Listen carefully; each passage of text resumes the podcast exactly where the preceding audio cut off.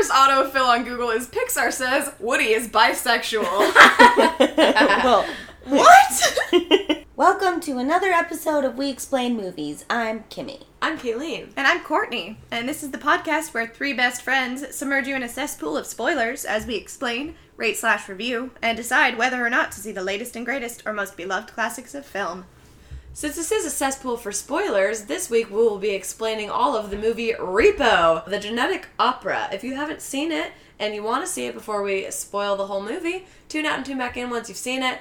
And for other spoiler timestamps, check out our Instagram and Twitter at We Explain Movies. This is how it goes. We're going to start with our uh, movie watch list items that we checked off this week. Go to some movie related questions, followed by the explanation of that movie. We're going to rate it. Then we're going to close with our watch list item ads and recommendations. And We have. Guest number three, three, three, three, Three, three, three, three, three, three, three. Woo! It's Introduce Aaron. yourself. Hello. Hi guys, my name is Aaron. I am the youngest of the siblings. Uh, on my family, yeah. Yeah. In my Of cour- family. yeah, Well, course. also all of us. You're the youngest guest we've had on this show. I have a little Oh, sister. Yeah. Surprise! oh my god, wow. They're your sister now too. Great. Came all the way down here. Yeah, for some came- fun. Um, yeah, I came down from Portland. That's where I live now. I'm originally from the Bay Area, but I came down this weekend to do Comic Con with all of you. Mhm. Yes. This episode is coming at you late because we wanted to spread out our guest stars. So this is from the past. Yeah. How's it going up there in August? In the future. Woo. or September. Woo! It's only July. But yeah, so we literally just finished Comic Con, and uh, spoiler alert, we're all tired. Very. but we're gonna have a fun time, and Comic Con was a fucking blast. it It was was, a blasty So blast. good. yeah. Yeah. So let's start with what did you watch this week? It could have been something from Comic Con or this past week leading up to it. What did you all watch? I watched Spider Man Into the Spider Verse. Yeah. Oh, yeah. Yeah, it is really good. The intricacies are just so awesome. I noticed at one point that one of the characters threw a bagel Yeah. at somebody, and when the bagel bounced off the guy, a little word bubble came up. It said bagel. Yeah. You want to know what's so funny? Is before you even said that just now, I was like, I have to tell them about this cosplay that Jillian saw, which was of someone with that exact part. It was Getting them, hit by the bagel. Yeah, with the bagel Oh. like uh, speech bubble thing. Oh my Oh, gosh, that's awesome. Isn't that great? That's so funny. Yeah, I remember seeing gifs of that where it was just like bagel and Yeah. that just that fun, quirky style and attention to Yeah, someone detail is so that. neat. Yeah, I love that everything looks kind of pixely. Yeah. because it's part of a comic book and it's the comic book universe and it adds like a whole it's like its own kind of animation genre and uh, that's just beautiful to look at Something that's really revolutionary for the Spider Verse is that they introduced the Open Color IO software, which is what they use to do Spider Verse. Uh, I just know that it's a new kind of software and it makes it so that it's a lot crisper and that there's not. Because you know how in animation there's like the frames that. They're like the filler frames or whatever. Yeah. With this software, everything moves, I guess, kind of in real time, even though it can still stay exaggerated. That's why everything looks really fluid in it. That's cool.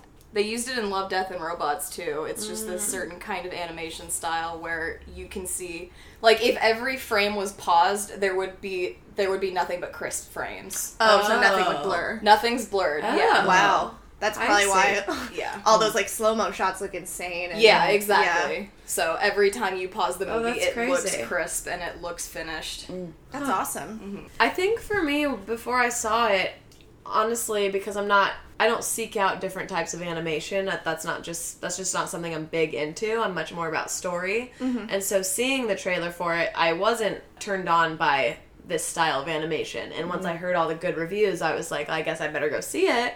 And yeah, it blew me away. And the animation really does add to the entire vibe that they want you to to feel. Like you not only feel like you're in the comic book, but the story itself feels like the type that's served to you in a comic book versus like a Marvel movie. yeah yes I loved it. Submersive. Mm-hmm. I guess I also, you know, if we're including Comic Con watches, I was able to watch the first episode of Dark Crystal Yeah. Age of Resistance. Yeah. Yeah, I Courtney won't- and I have opinions on Dark Crystal. Yeah. I won't like say anything about it because Mm. I don't know. I feel bad. Did know? you I positive bet, or it's, I negative? by the time this airs, it's already going to be like I long know. By the time it airs, it's already going to be out. I feel like. But oh, today wow. it's special. they saw Stranger Things. We've all seen Stranger Things. I uh I I watched the first Dark Crystal a lot when I was a kid, and I remember like not l- liking it like as a nostalgia thing, but not privy to it because it's fucking scary for kids. but it's very much like the characters and pieces of it are ingrained into my mind, and um, so seeing that reborn was really interesting and. And Mark Hamill was there. He, he voices one of the Skeksis, which are the bird The. Skeksis. Yeah. Skexy Mark Hamill. I'm pretty sure that's what they're called. They're like the vulture bad guys. Mhm. Like, Oh. and um, Skexy is the new spoopy. Skexy is the new spoopy. the. Skeks, the Skeksis. I can't remember.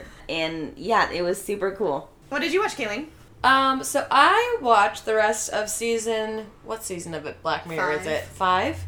Uh, which isn't saying much because it's a three episode season. But um, yeah, I finished the other two that I hadn't seen, which were Striking Vipers and Smithereens. Yeah, Smithereens blew my mind, like you guys said. And Aaron, you said you watched most of Striking Viper, yes? yes, not all the way through though. So what part did you get to? I got to when they kissed and then they kissed in the game, got embarrassed, the guy logged off, and then things were awkward for a minute. Oh, so okay. I got apparently wasn't Do you, introduced. do you to want me to tell you what happened? Yeah, sure. Okay. So so basically it just kind of goes back and forth like that for a while and they end up like getting more and more intimate and they just go they just go on to fuck. They don't even try to fight anymore. All right. And uh, it becomes this thing where it's like ruining Anthony Mackie's marriage and his wife thinks that he's cheating on her, so he tells his buddy like we can't do this anymore. It's ruining my life. They kind of have this intense scene where he's like, "You know you miss it, like you know your real sex isn't as good. You know this was like the best, and that we had this connection and stuff." Um, so then they like kind of start to do it again, Mm-hmm. and re- realize they need to see if they're actually gay for each other in real life. Okay. I thought that's what you had gotten to. No. Okay. Yeah, so they kiss in real life and realize they don't have feelings for each other, Huh. and they make it kind of this like him and his wife make this agreement because he tells her about it, where like she gets to have sex with someone else once a year. It, it seems like it's once a year anyway. Sounds very cishet. Eh, yeah, and he gets to like go fuck his friend in this video game. All right. Yeah. How do you do you feel that cishet? the the on the condition that I can fuck a man. yeah, yeah, exactly. Courtney, what was that funny meme that you? Oh yeah, Dan- Daniel sent me a really funny meme where it was like Black Mirror season one. What if really we're just all spending too much time mindlessly scrolling through things and not making personal connections with one another? Black Mirror season five. What if you could suck your best friend's dick playing Street Fighter? not my joke. What's the batteries one you were talking? Oh, That's where you were going with No, it. I always I always say this to Kimmy, um, where it's just it's funny when you read text posts and it's like phonetically spelled Yeah, one yeah. way, and it was just like a, a thought one where it was like Black Mirror writer colon, and then it was spelled W O T, and then batteries was spelled like B A apostrophe E R I E S, and it just said, "What if your mum ran on batteries?" it's just I think about that all the time. 'Cause That it's was like the weekend thought. that was Yeah. like that's how he comes up with his ideas. What It's if your my mum ran on batteries? just like as typing away in the writer's room and then just turns and goes, hey. But yeah, I really liked it. I really, really enjoyed the part where they go to see if they think that they're in love. In the because rain. Mm-hmm. that was interesting that they actually were like, we need to confront this and figure it out because this is unhealthy. I would say that that's somewhat of a downgrade to San Junipero. yes, San Yeah. Junipero was like what everyone wanted. Right. Yeah, And for- it's happy. Yeah, Whereas this one's like, it, the fact that they don't actually have romantic feelings for each other kind of makes it a like. Nothing says that the episode needs to be this like wholesome, you know, queer centric thing, but I was expecting it to be like another rendition of San Junipero, but mm-hmm. it definitely just sounds. I don't know, it doesn't sound as fulfilling, but Black Mirror has never really been fulfilling except for a couple. maybe it was made for those few. exact people who have that fantasy. Right? and we just can't relate. yeah. You know, that's fair. That's Yeah. just because we can't get behind it doesn't mean there's not other dudes out there. But then again, I haven't heard anyone raving about how that's their favorite Black Mirror episode. You know, like the internet was a buzz after San Junipero. Yeah, yeah, I think it deters away from kind of a, a lot of the thematic elements of Black Mirror. I just think it's a little thinner than the other ones, not as like well thought out. Yeah. The repercussions aren't as the stakes aren't life as high. changing. Yeah, stakes aren't as high. Not to say that I, you know, don't like uh, you know, ones that end happy, you know, Mhm, like yeah. I do, but um, I don't know, just it's, something wasn't as enrapturing as, As the other ones. Smithereens, because Smithereens is the most Yeah. realistic episode we've had to date. Yeah. Very Because I- it's so relatable too. I mean, so to a point, but like Yeah. it can happen almost. Yeah. Can happen to any of us. I did feel very so Smithereens I really liked because but they something that I said about it is that it does feel almost not like a Black Mirror episode Uh-huh. because that's just a tiny tiny jumping off point for the episode Yeah. is the fact that it has to do with social media. Like Yeah. it really doesn't drive the episode the way that technology usually does. And not that I had a problem with that. I just thought it was interesting. It didn't it didn't feel like Black Mirror really Yeah. until mm-hmm. the end, I guess, I guess mm-hmm. at certain points. Yeah. Um, I loved it.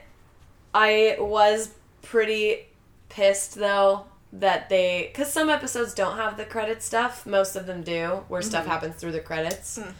But when the gun goes off, like the sniper gun, Mm-hmm. and then it goes black, I was like, "Wow, perfect!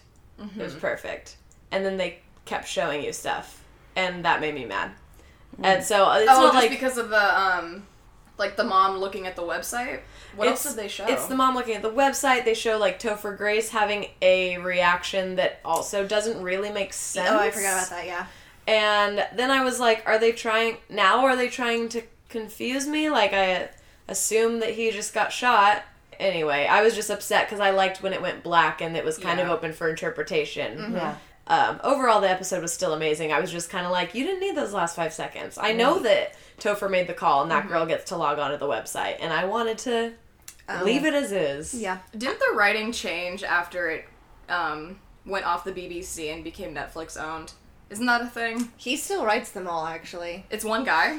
Rashida Jones actually wrote Nosedive. Uh, Charlie Okay. Booker. Is it? Bro- Or I think it's Charlie Brooker. Brooker. I was gonna say. Uh, he writes it all for the most part, I believe. Well, Because I was gonna yeah. say like I do know that he wrote the awful Ashley Jack Ashley too. and Oh, I was Yeah. gonna say like Yeah. I feel like out of all of them, that has been the most jarring for me to watch because I had taken like a two year break from watching Black Mirror, and everyone on you know social media being like, "Yo, Miley Cyrus in the new Black Mirror! Oh my god!" And I'm like, I cannot wait to see Miley Cyrus turn into this like fucked up alien or robot or something. It's gonna be it's gonna be gnarly. And then I watched it, and I'm like. Okay.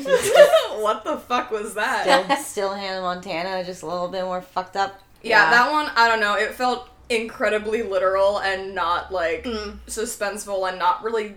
I don't know. Most or the first two seasons at least of Black Mirror had a lot more thought to it, whereas this one's very. What if a pop star didn't like her manager? And the manager was her mum. What? Get this. Her mum poisons her. what if your mum poisons you? what if your mum poisoned your batteries? what if you ran on batteries? Is it her mom? It's her, It's her aunt, aunt. it's, it's her guardian. That's what I thought. That. Might as well be a mum. Um, yeah, so I was Black Mirror. I watched a couple like clips and and like previews of things at Comic Con, um, but not really anything necessarily worth talking about. Okay. Okay. Yeah. Aaron?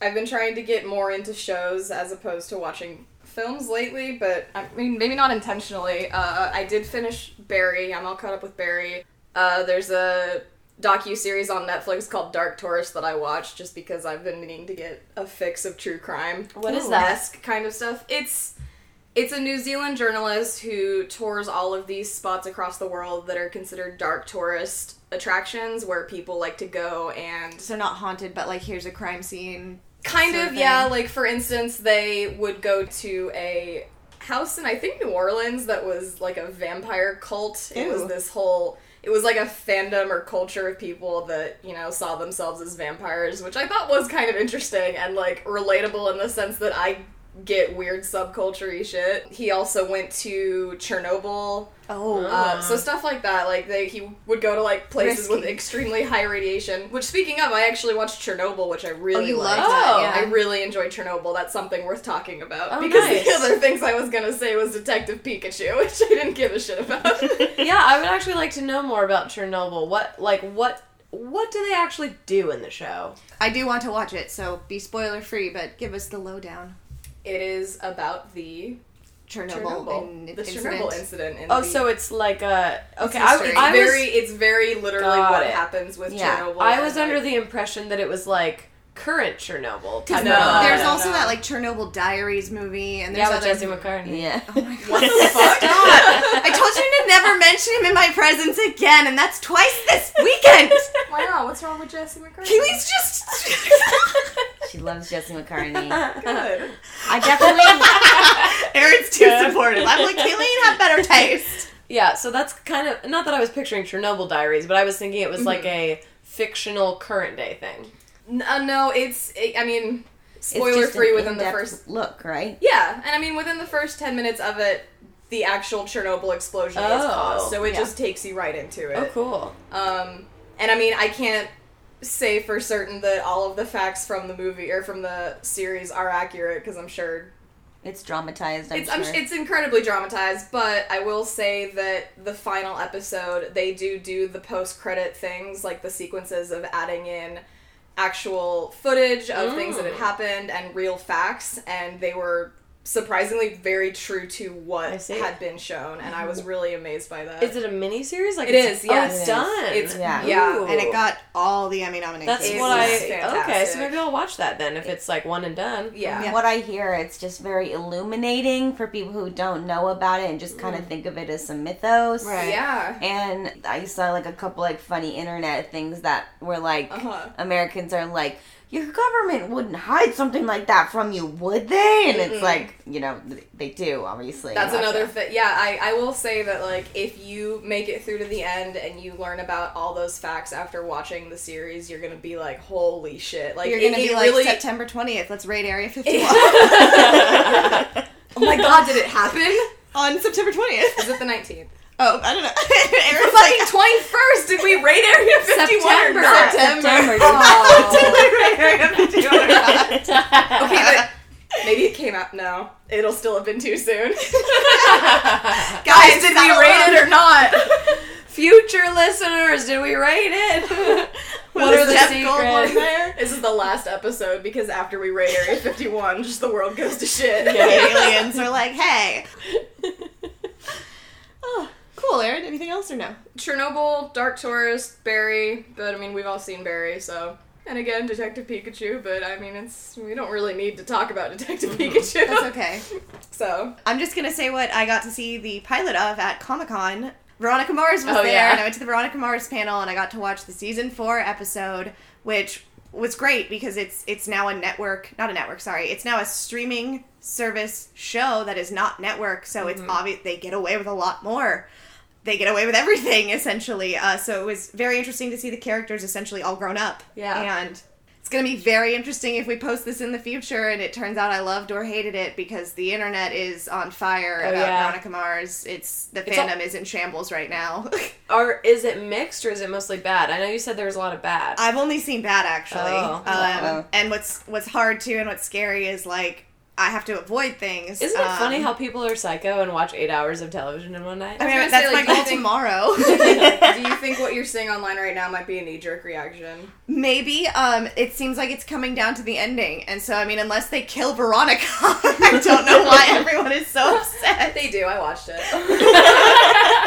Aaron was one of those people. Yeah, so I mean, we'll see what my reaction is, but like, it wasn't even exciting when uh, like Hulu and Veronica Mars liked my cosplay photo because I clicked on their profile to see if they had like re- reposted it or mentioned it, and all of the comments on their profile were like, "I can't believe you did this to me," and I'm like, ah, scared. Stay off the internet. Yeah, I'm very scared. I haven't That's been on like the how internet I'm at all. dodging Stranger Things spoilers left and right. because You I don't survived deserve Comic Con, this. dude. Yeah. yeah, you s- you Yeah. got away with a lot. I remember I turned to the to the girls and I was like, Hopper has cuts on his face. What's that from? we were like, he's just a feisty dude. He gets into fights. So that's what I watched this week. awesome. Yes, uh, not a banner week for watches, but that's okay. Uh, and we also only have one question this episode because it's a good one. Yeah. It's a doozy. it's a doozy. So, Repo the Genetic Opera actually is one of those films that does midnight screenings and shadow casts.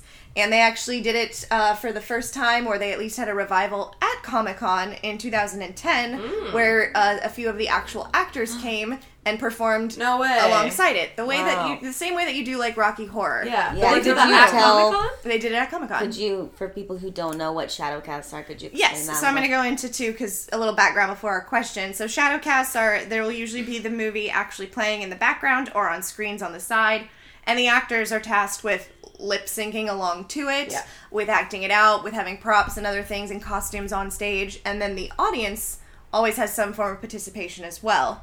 I was reading them some fun rituals for The Room, which has uh, rituals for when they do shadow casts, which actually I don't think they do shadow casts, they just do midnight screenings. Um, and so I think that can count as the same kind of question. same kind of question. Yeah, So, and I think sometimes too they don't necessarily do like the entire movie is shadow casted, but like certain yes, pivotal scenes. certain pivotal scenes or songs, Yeah. like musicals, like Rocky Horror or Repo. Um, with the room, because you know, like the, the bad set design of that movie, there were photos all over. There were picture frames all over the house, all over his house. All the that- furniture was draped in like burlap looking. Yeah. But all the picture frames, they never took out the stock photo that was in it, and they were of, it was of silver. It was of like forks and spoons. And That's so really funny. one thing is that everyone in the audience will throw spoons at the screen. Uh, they'll yell out numbers every time that somebody mentions being best friends. You you pretend to throw and catch the football Oh, when they're ha- passing footballs on stage or on screen. So the question that we came up with, and, and if you know Rocky Horror, there's there's plenty of those as well. There's so many that uh, Throwing rice at the wedding. throwing rice at the wedding, just all those kinds of stuff. So, what I decided this week is what is a movie that you wish had a Shadowcast midnight screening, and if you were to design some of the rituals for it, what would they be? Yeah. That's so fun. That I'm is proud of this question. This is a fun. fun question. Yeah. Yes. I think we should be able to like build off each other's too if you have ideas. Oh yeah, jump on in because Yeah. we're not doing a second question, and it'll be fun. I didn't really like my uh, idea when I thought of it initially, but the more and more I thought about it, like ritual wise, I was like, people would be into that. And they kind of already do it, kind of, just not officially. Harry Potter. Which one?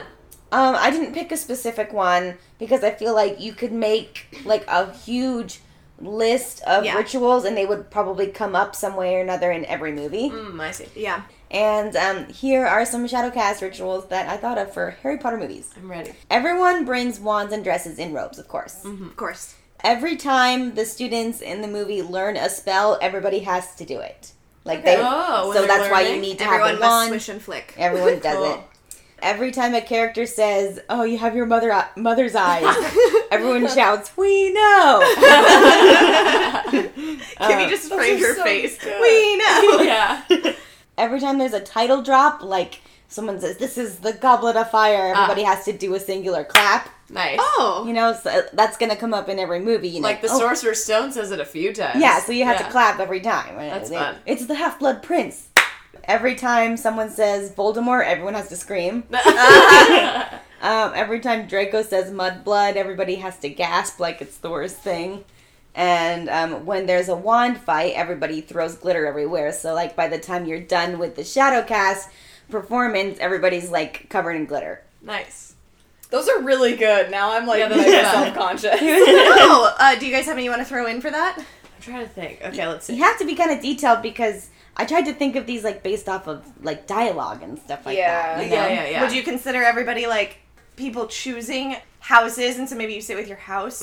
Yeah, maybe you have Sit to in certain sit sections. in Yeah, sections. and then yeah. you- That's Some such people- a cute idea. Some people can choose to be um, Death Eaters, and so maybe people can boo them. And they can like they can rise up and stand up in the audience every time Death Eaters are on screen, and everyone funny. can like throw popcorn at this is them. very interactive. Yeah. Yeah.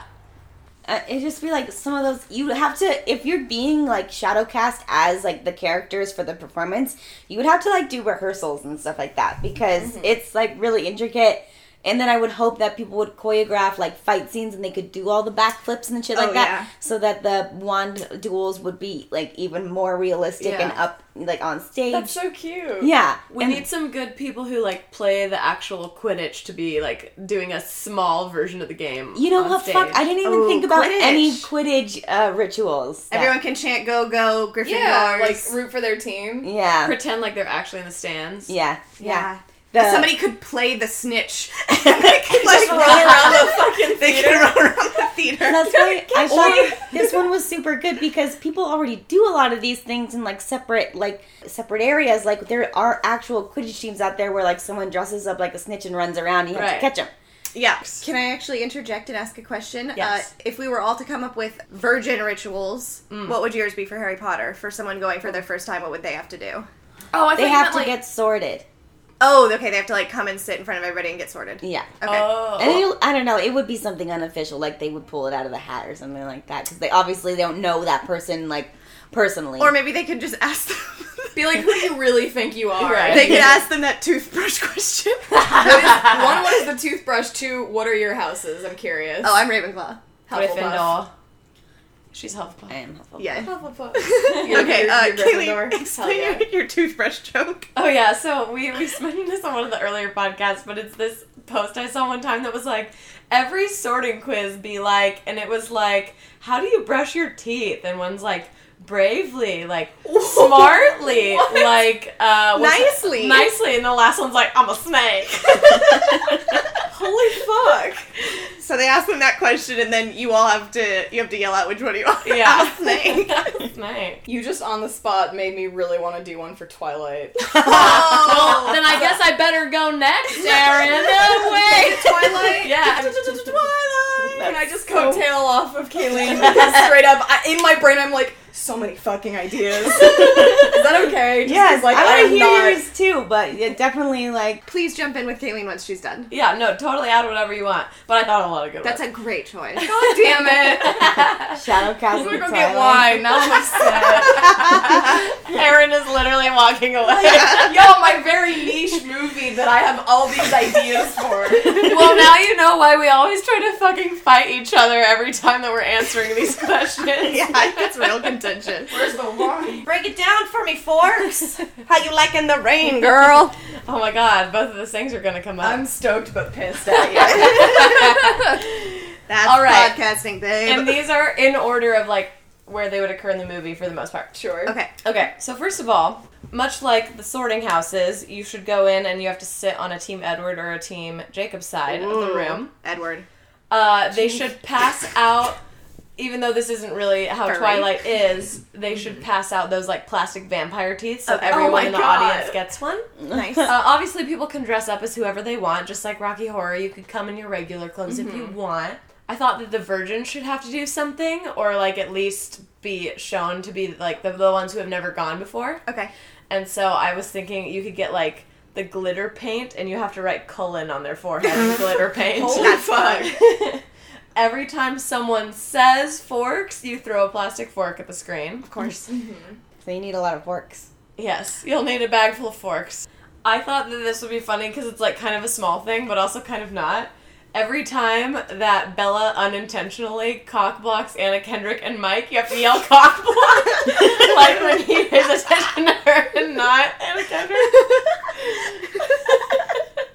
um, I thought for I have some shadow cast like specific scenes that I like, and so I thought it would be fun if uh, there's someone who has to go on stage and block the car from hitting Bella. Like so they they palm the screen as if they're actually blocking the car from hitting her. I also this is more for us, but I thought in the part where Jacob says I know what you're saying. it's saying. just a scary story. Everyone in the audience has to go scary story. we love that line. there has to be shadow casting for the I know what you are scene for mm-hmm. sure. Mm-hmm. Say it. Say it. I thought of this one like last, and it makes me really happy. The scene where Rosalie crushes the salad dish because she's mad. Everyone has to throw leaves at the screen. um, Like le- like romaine lettuce. yeah, yeah, yeah, exactly. Whenever they play Bella's lullaby, everybody has to like pantomime playing the piano. Aw. everyone shouts at the same time as the mom in the end when she's like Bella, Bella, Bella on the on the recording. Kimmy really liked that one. Um, and the last one that I have is for the entire sequence where Bella has venom in her. We have to constantly drum roll. Where was she? What? she has venom and she's like changing. Oh yeah, that part. Yeah. yeah. So that's what I came up with. Oh, I have a question. Uh, what would you do for vampire baseball? I Oh thought my about that and I couldn't think of something good. Like I'm sure there's something there, but if you, if you have an idea, You should get like volunteers at the beginning. Like they should have it so that when you sit in your seat, select people. They look under their seat and they have like the, you've got the baseball you bat. got the, the the stuff and you're called up to the front and they play like t-ball or something. Oh, you know, that'd be like, cute. That'd be really like fun. wiffle ball or something like Ooh, that. yeah, that would be cute. Yeah. I like the under your seat bit. That's fun. Yeah, because then you're chosen. Mhm. Yeah.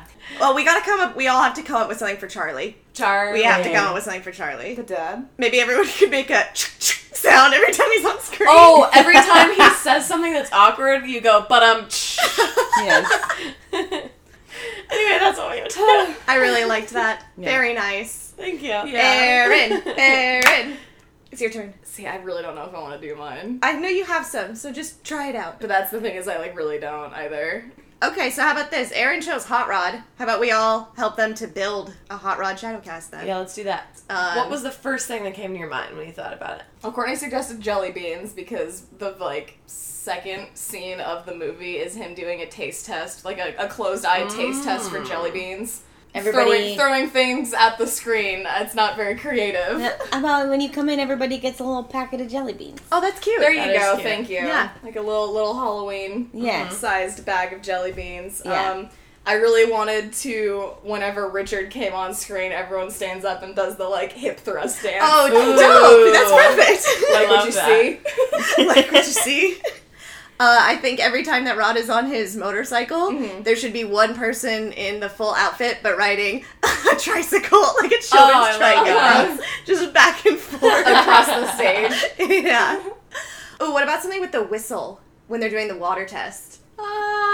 Oh, everybody does that. Yeah. Okay. Fun fact: My junior year of high school, I was in a film production class, and we fucking did the scene where Rod goes into the kiddie pool. What? to do like a breathing test. He needs he needs to be like my body needs to be in top physical form. Yeah. So he has to stay under the water for 40 seconds. That's 20 less than a minute. Yeah.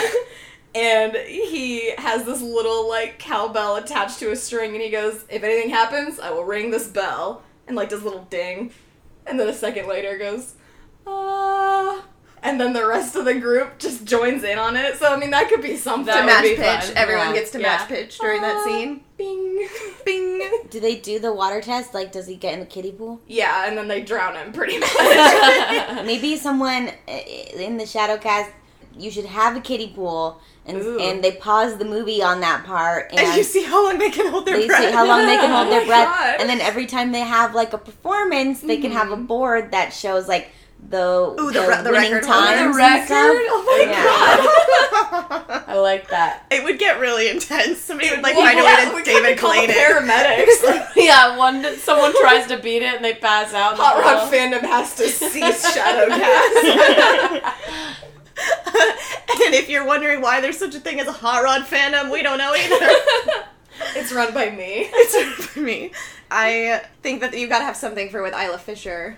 I mean, you could just shitty. every every person needs to dump an icy on the shoe of the person to the right of I, them. I was just gonna say there. I remember there being something about. I didn't know it was an icy. I thought it was a soda. It's, but it's to join the team. Like he hazes her by just. right. He's like, you have to go through a lot of uh, a, a test. She's like, okay, what's the test? And he's got an icing. and just dumps Yeah, it on yeah. her sneakers. Ooh, with uh, the, the something under your your seat thing. Whoever has the icy under their seat, they Has get to to dump, dump it on the person Uh, to the right. it's a surprise. it's a surprise. so you gotta wear shoes you don't care about. There's the scene where they do the premiere of his little stunt, and everyone in the theater's like, "This is terrible!" Like, just boo the shit out of it. I guess I don't know. Like, it's just a very hateful moment. Yeah, what if yeah. all the scenes that have the dad, everyone just constantly yells, "Oh, you're not my dad." That could be Oh, that's my too. dad. He's super dead. Those are some good ones. I want to say every time Andy Samberg leaves the room, like screaming or aggressively breaking something, like what he he gets in a fight with his dad, and the mom settles them down. And he goes, "I need to go to my quiet place." yes, that's the best scene of the whole movie. Oh, like when he falls um, down the hill. mhm. Oh, Ooh, yeah. everyone could get to the top of the theater and Roll. roll down.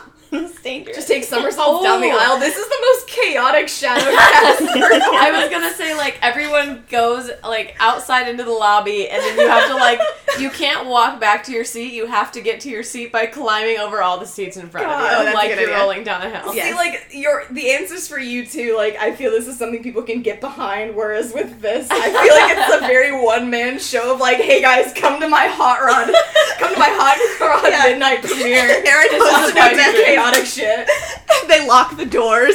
you have to participate. Last one would be what would you do for your virgins? What do they all have to do?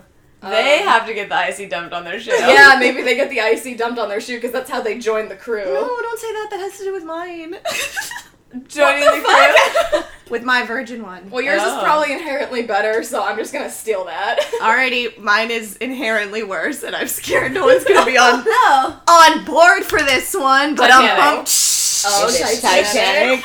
Oh no, Courtney! That's a long performance. Yeah, people would be fucking tired by the end. I'm glad that you your guys' minds are all running towards that's long as opposed to that's offensive. because it's super offensive. That's a long time to be offensive. Okay. a long time to be offensive. So my incredibly offensive answer is Titanic. and this is coming from a diehard Titanic fan of the movie as well as the ship. I have been to Shut the up. Titanic Museum. the last survivor of the Titanic died 10 years ago. I'm not offending anyone living. No, And no, it's, not a. It's also it's it's over 100 years old. So Yeah. like it's 107. It's a tragedy. It's not like hate motivated. Okay, good. So it's a tragedy, and I'm not gonna actually poke fun at the tragic bits. Instead, I'm really focusing on James Cameron's Titanic and Like his the Jack and Rose stuff? Yes. so As here if are it were to have never happened, anyways. Anyways, here we go with my Titanic shadow cast. Every time that Rose says Jack or Jack says Yeah. Rose, everyone in the audience, y- you divide the audience in half and half count for Jack and half count for Rose because I'm pretty sure the mm-hmm. numbers are in the hundreds. And I think so, Not too. hundreds, but in hundred and eighties. For mm. how many times the names Jack and Rose are said out loud. So it'd be fun to keep like a running tally of that by yelling it all out. Every time it is mentioned, this ship can't sink. Everyone yells out, "Psych!" During the scene where Rose is smoking at dinner and her mother's like, you know, I don't like that, Rose. as well as when Jack is on the ship and he's smoking on the deck. I don't know, the audience can like wildly vape.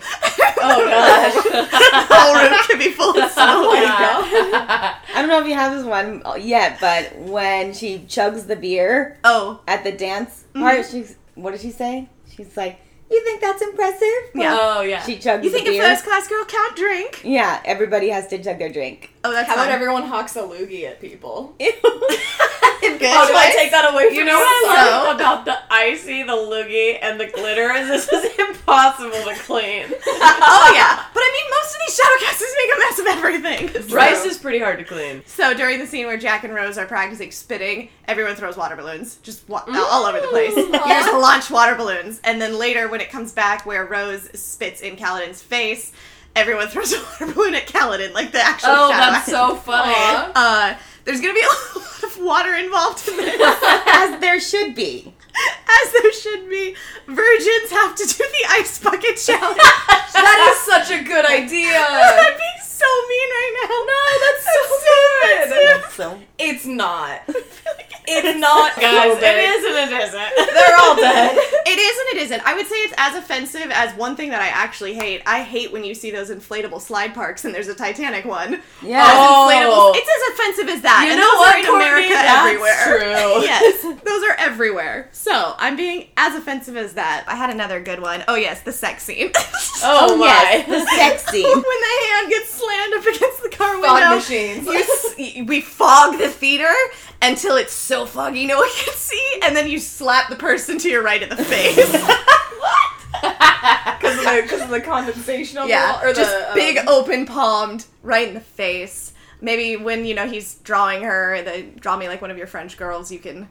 Everyone pulls out a pad of paper, and then oh, and then you have a contest for drawing in the dark, and we see whose drawing comes oh out Oh the my best. God. and it has to be of her. It has to be Two over. people, two Yeah. people come on stage, and one of them has to draw in the dark with their non-dominant hand.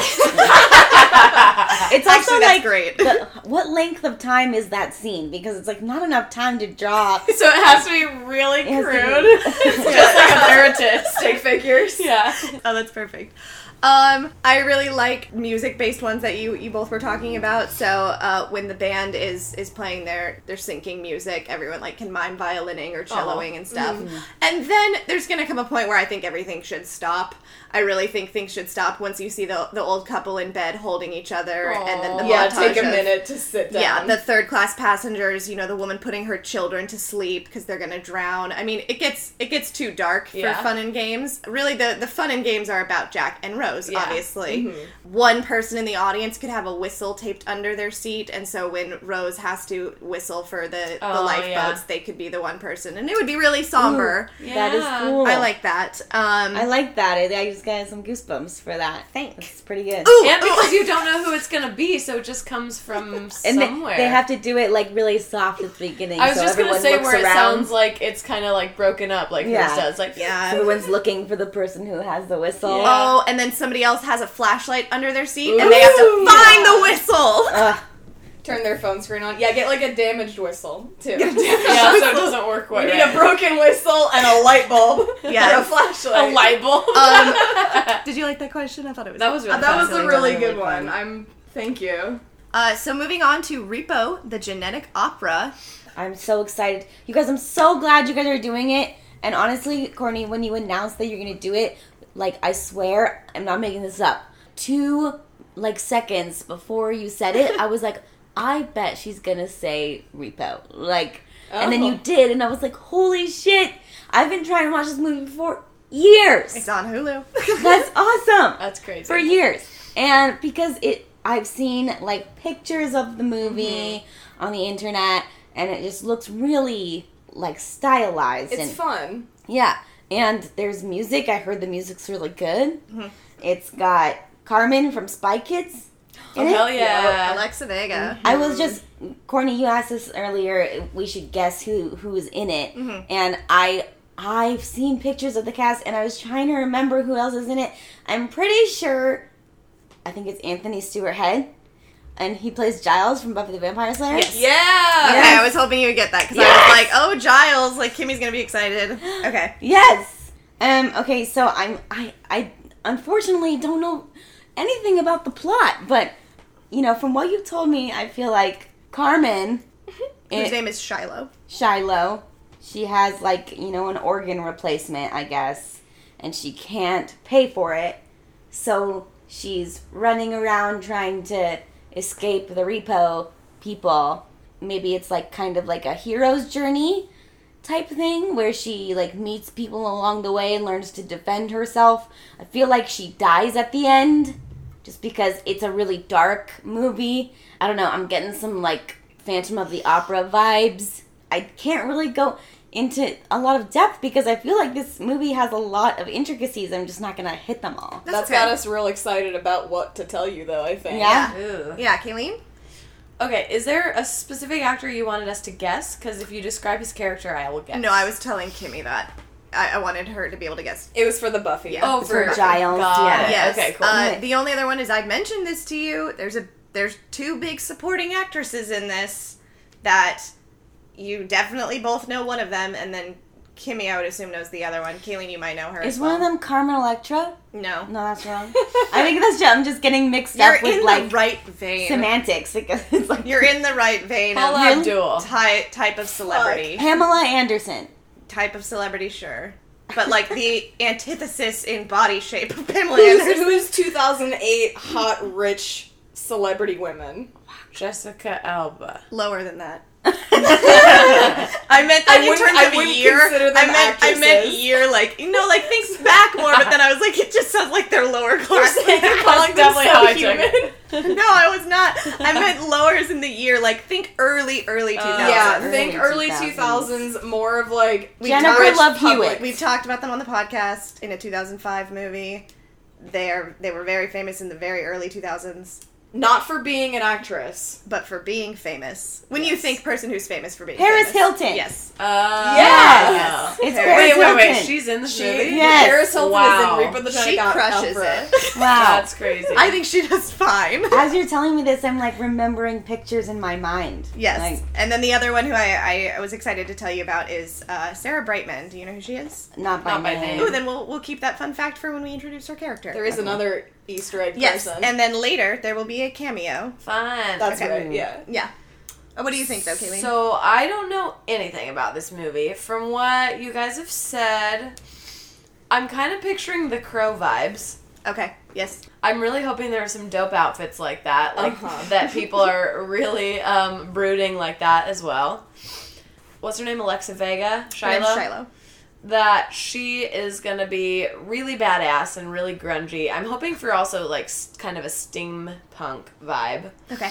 It kind of the vibe that I have in my head right now is kind of just better, more fun Alita Battle Angel. Like that's Fuck. totally what I'm picturing, especially because of the repo thing. But yeah, she's probably like from the poor side of town. I feel like there's going to be a lot of class representation. I think there's going to be the big bad who has a lot of money and likes to pick on the poor folks. Guess his name. Ooh. Thaddeus. Gru- Gruishka. Just stealing from past episodes. Okay. um, realistically, let's go with Tom. Tom. Just kidding. I want it to be like an epic name, like Gregory. Okay. ooh, that's kind of good. Jerome. well, yeah. So the, I guess if, so. If Alexa Vega's character's name is Shilo, then it's got to be something kind of A little like more spicy. yeah. also, Shilo has no H at the end of it. Oh, Interesting choice. Zachary with two e's at the end. talking about the bad guy? yeah. They're trying to guess the bad guy's name. Yeah, so I think that he's gonna be. Maybe they have some kind of personal vendetta against her, Okay. and therefore mm. they kind of are rigging the system to make her fail. So like maybe she needs a say she needs a new lung to live. Like she Okay. needs a new lung, and they don't want her to live because of some past animosity or something she did or something even maybe her parents did. And I, I mm. feel like she's an orphan. Okay. I just have that feeling. And because of that, maybe they'll like try to get her fired from her job. Something where they They're are trying to control the fact that she won't be able to pay for her lungs. Okay. Yeah, maybe she'll die, or I'm hoping she gets some kind of cool sidekick to go on adventures with her, and that they will beat up the bad guy, and that they will win. And there will be six songs in the middle. Oh, I thought you said six songs. Oh. Uh, because this is actually a sung through musical, which means Like Les Mis. which means no, talking. no talking. talking! Constant no! singing. Any conversations are what do you mean? it's very it's very minimal regular dialogue. yeah, there's a couple lines, but it They're is singing, and then she says, "Wait." So those are your predictions. Here we go. The movie's opening sequence is actually a comic book. Oh, And it's you can see the pages turning and there's panels and they go from side to side. is this based off a comic? No. Oh, Oh, cool. So so it was co-written by two people and one went on to be the director and the other one went on to be one of the leads. oh, Oh. So they're they're just two buddies, partners in film crime. That's One nice. of which was the writers for Saw. Yes. Whoa. And so this comic book series is is showing us and giving us the background information about Gene Co. And that's spelled with a capital G E N E and then as one word capital C O. So Okay. Gene Co. is the big mega corporation that funds pretty much everything. They supply you with your needed organs or surgeries or medicines uh, as everyone is kind of living in this world not 100% human anymore it's not as Alita Battle Angel of that person's got a robot arm Yeah. instead it's it's mostly internal things or appearance things uh, cosmetic their organs are like manufactured. It did belong to a person, then got recycled into another person. Sometimes that happens, but they are already fake. Okay. It is fake manufactured organs that get recycled, but not like real organs. They're they're not harvesting actual livers uh, all the time. It's it's typically that some maybe organ transplant exists in this universe, but it is actually machine based organs Gotcha. that yes, like Aaron said, have a barcode. after the after the comic book sequence, the bangers begin.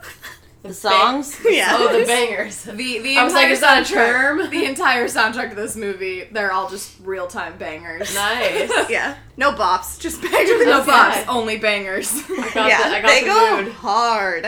Um, What's the genre of music? Rock opera. rock it's a opera. rock opera. Yeah, there are some opera songs. There's a lot of punk rock. There's Mm-hmm. a lot of punk. There's a lot of rock. Yeah. Jesus. but those are two different genres. Yeah. Yeah. And then also there's a lot of musical theater. There are some very musical Oh, theater okay. songs. Yeah. Yes. It's it's a lot like Phantom of the Opera. Yes. Yes. Oh yes. Oh, sick. Props Very to me. much so. Yeah. And also We- Rent. that is in our cliff notes. Our first live action moment after this comic book is of the grave robber. Mm. He is our narrator. Is he like the crypt keeper? How do we feel about the grave robber? He's a fucking honey. Oh. Oh no, dude, Grave Robber's a whole ass snack and he's wonderful. Yep. Oh, like get ready to be like goth turned on. He's got a painted white face. Yes, the crow. He's got long black hair. With some Wow. dre- little bit of dreads and some highlights in there. yeah, they're a some- little they're a little twisty. He's very reminiscent of the crow, and he's just got a very buttery but deep voice. It, oh do we see? We. Yes. I'm sorry. That's a dumb question. Do we know who the actor is? Uh, he's one of the screenwriters, and he actually hasn't really done anything else Oh. except the shadow cast for Repo. he Oh. performs in his own shadow. yeah, shadow he would go to his own shadow That's cast. so nice. Besides a select few, a lot of this cast is all one-off people, Mm-hmm. which Wow. is which is personally what I think makes it really impressive. Yeah, Yeah. very niche and of the film cult. So Grave Robber comes. So Grave Robber comes, and the first to go in the movie is Miss Mimi Marquez on her way home from work. and I say that because she looks exactly like Mimi Marquez from Rent. Like, Oh, not actually it's not Dawson. really her. It is But that was my instinct when I saw her. It looks exactly like out That's tonight, funny. Mimi Marquez walking home, and the, the grave robber is standing in the alleyway watching it, and the repo man comes and slits this woman's Oh, throat yep. on screen and rips her heart out. oh, There was through her one- throat. No. he just slits her slits throat first. Okay. Cuts It her just- open, and then, while she's still, her eyes are awake. She's still breathing. He is digging into her chest cavity and rips it Dope. right out. To be needlessly emo and gothic, like Wow. I could Again, just creators stab, of Saw. yeah, I could just stab Yeah. you in the chest, but I'm gonna slit your throat. Your eyes are gonna glow blue. We'll talk about why later, and Well- then I'm gonna rip your heart out. He doesn't destroy the chest because he want they're gonna recycle the organs. Touche. yeah, that's why he doesn't stab her in the chest. I see. You know, I, I forgot to mention this as one of my predictions, but I do foresee this movie being incredibly gory. Yep, they d- it happens pretty passively though, in the way that like it is very gory, but it just flows with what's happening. It's not as if It's not every as single- shocking like Saw. Exactly, like you're not really alarmed by seeing this stuff happen. It's a prerequisite that this is a gory movie. Mm-hmm. Through through the opening sequence, the first Repo Man taking back the organs, and then cut to the title of the film. It's this super edgy barcode heart beating title. Ooh. Very literally, it's very grungy, very uh I don't want to say cyberpunk, but like if you're yeah. comparing it to steampunk, it's a lot more gothic, edgy punk. Just think like circa 2008 Hot Topic ah. aesthetic. That's probably where they got their costumes. Have we fi- seen who the Repo Man is yet? Nope. Wow. and also, they're Yeah, wearing that's they're wearing a mask. Yeah. And I'll share a fun fact about it later. We get some shots of the city and we get to see kind of what this world is like. It feels very Blade Runner. There Mm-hmm. are floating billboards everywhere, kind of like these big blimps, but they're huge Mm-hmm. and uh, all over the city. It's really not clear what the city streets are even like because it's kind of floaty. And then there's shots in the sewer, and so it's very like an above ground, like high above ground, and an underground type world Okay. bleeding Yeah. together. And it's always dark. We never see daylight ever. Oh. Okay. Like the crow. right. Yeah, Yeah. Exactly like that. And after the intro sequence, it begins with you seeing a giant blimp with live footage of a character named Blind Mag, who in this universe, Blind Mag is the big celebrity. She's a very talented singer. Everyone, people want to be her. People want to see her. She's the main attraction of this world. Okay. Uh, Shilo, the main character, doesn't go outside very much. We can talk more about that, but she loves Blind Mag. She idolizes her Oh, posters. she does. Really Okay. wants to see Blind Mag, but cannot for reasons to be explained. Do we know what kind of music Blind Mag does? She does. She's very opera. She. Oh. It's like If I tell you that she is played by Sarah Brightman, do you want to guess who Sarah Brightman is and why she would be playing Blind Mag? She's a singer at the time. the actress who plays her is a very famous theater sing theatrical singer. Sarah Brightman was she in a Oh, musical? I she know? used to be Christine. Yep. She's Yeah, the original on Christine Broadway. Daae. Oh. Yes. So they I got her. that. Isn't that dope? That's fucking rad. Cool. yeah. It's super one of the very subtle, like she's obviously not a big face yeah. performer, but she's incredibly f- famous and well known for what she does. Yes. Cool. Yeah, and so she's blind mag in this world. The next scene is of Rotti Largo. That's who our villain's name. That is. is Zachary. Rotti That is- Largo. That is We weren't- Zachary with two E's. That's His Jerome. Rotti. That's Wow. Jerome. That We is weren't Zachary. close. Thaddeus and Gruishka. Okay. His name is Rotti Largo. and his daughter Amber Sweet, who is a wannabe blind mag. She is the I want to be a pop singer. I want everyone to love me and adore me.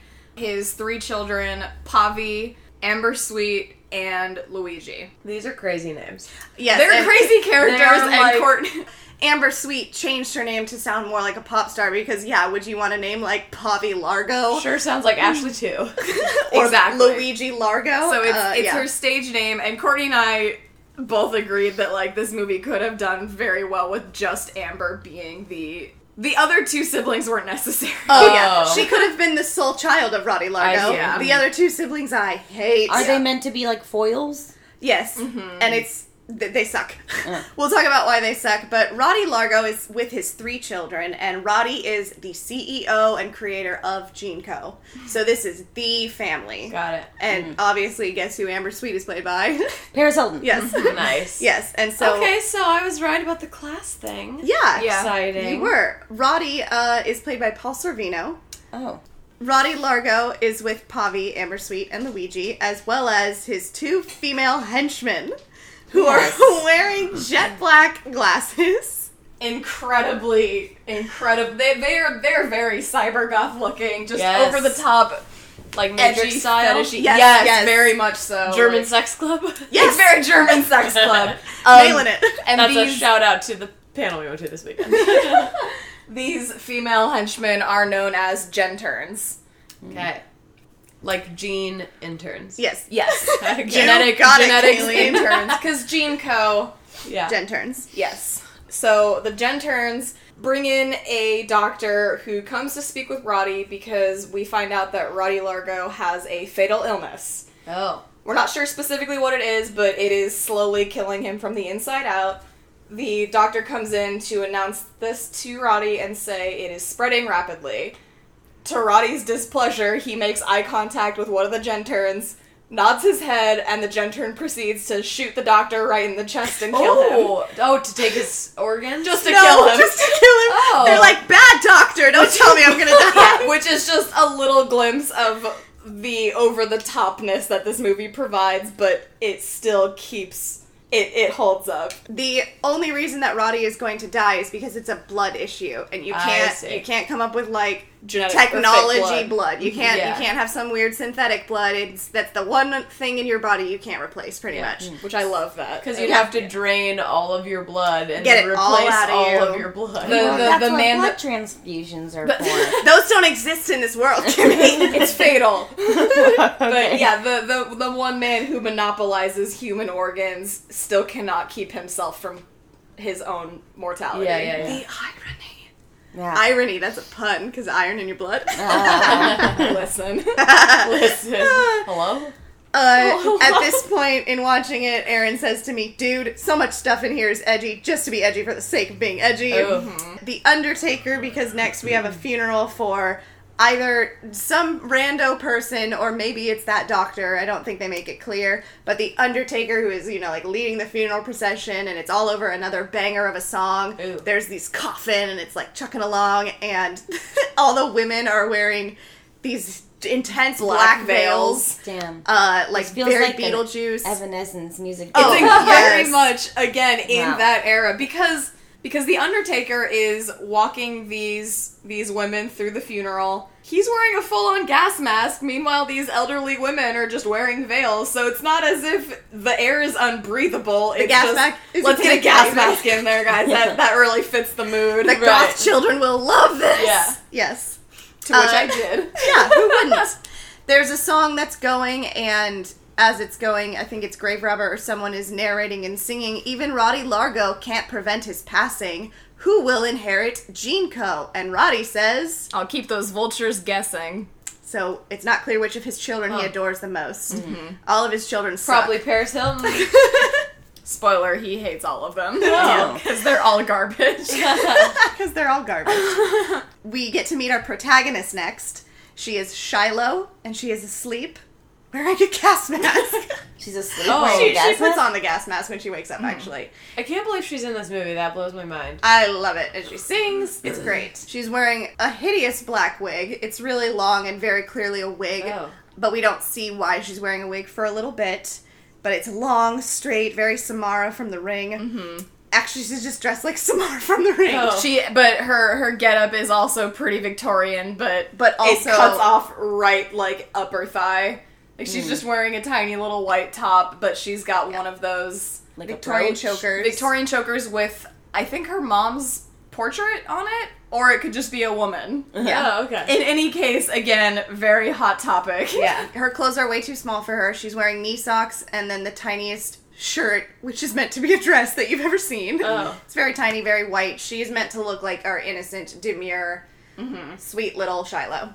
We cut to Shilo putting on her gas mask and she's going outside to go visit her mother's tomb. We find out that her mom lived from the year 2011 to 2040, so that gives you a glimpse Got of it. the time period. She sings about sneaking out of her house, so we know that she's not allowed to go outside, and it's a sequence of her running around through the grave or through the tomb of her mom and she's trying to catch a bug, oh.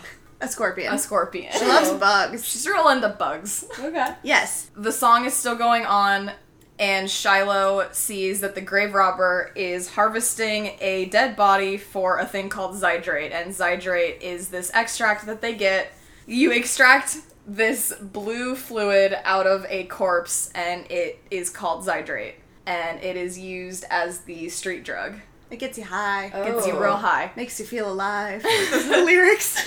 Oh my gosh. Takes you there. so the grave the grave robber He's Robin Graves. he's, He's robbing robbing graves, graves. and he's taking zydrate out of these people's what's bodies Yeah, what's cool is he's not robbing graves for mm. jewels. He's robbing graves for what's inside of people, and it's mm. the zydrate that gets put in your body when you receive a new organ. It's kind of like morphine Oh, that so- lives on in your body. Yeah, And- I was gonna yeah. ask, like, is this just a chemical they're saying all humans have, but it's for people that have had transplants? Yes, or have had plastic surgery, so they've got the zydrate in their body, and mm-hmm. people are really addicted to it because sometimes you'll just get a surgery for fun, so you can get the zydrate. Damn. Yeah, so he Yeah. contributes to this black market of Zydrate. He's Wow. essentially a drug dealer. Yes. He finishes extracting it, and He proceeds to just scream at the top of his lungs what he is doing in the graveyard while people are literally searching for grave robbers. You hear you hear in the background there's a megaphone saying grave robbers will be stopped and seized and killed on sight and all of this and he's digging up a body. Shilo's watching this whole thing and there's a part there's a line where he's saying, It's my job to steal and rob. And there's a tiny little pause and he just yells, Graves! Wow. and spotlight goes on him. People just start running after him. Shilo's like, Well, fuck, I gotta go too, I guess. He doesn't ditch the body; he runs with it. Yeah, he, Whoa. he takes the body with him. He I doesn't gotta give get a that fuck. Zydrate. I saw a video on YouTube of a shadow cast doing it, and they're literally like hauling a dummy across the screen. That's so funny. It's excellent. he uses the dead body to ram a concrete wall open. oh my god. It's definitely like a three-inch thick concrete wall. He's holding What? it. He is holding the body horizontally and just slamming Oh the head goodness. like a battering concrete ram that wall. SWAT teams use. Exactly that. And it opens up a catacomb just full of rotting corpses, and he just goes, jackpot! and it's still, in our notes, it's still sexy. uh, Shilo is following him there, and he, she follows him into the catacombs, and is obviously never seen really anything because we know that she is bound to her home. She's not Uh-huh. allowed to leave it. She is stunned, and the grave robbers in there just like yee bodies, yay, look at Yeah. them. And the cops come, and instead of you know like going into the catacombs and like getting the grave robber, they see her and immediately drag her out.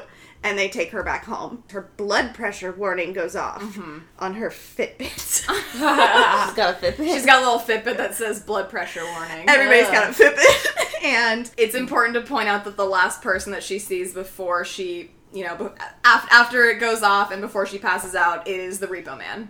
Hmm, oh. yeah, she she sees sees him a repo man. and the Repo Man still masked. Yes. Mm-hmm.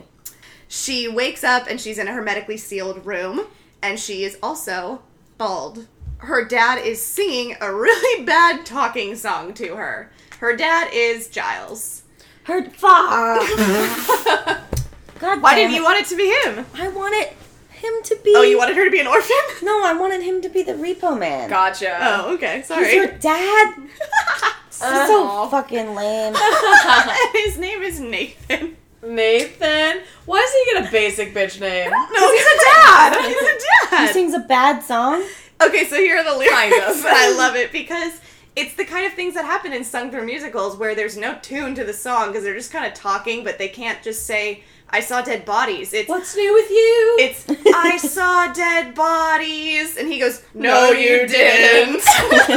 oh, it's so lame. I can't even stand it. Your mom's blood disease killed her, and now you have it. Is that the lyric? I'm pretty sure it Essentially. Wow.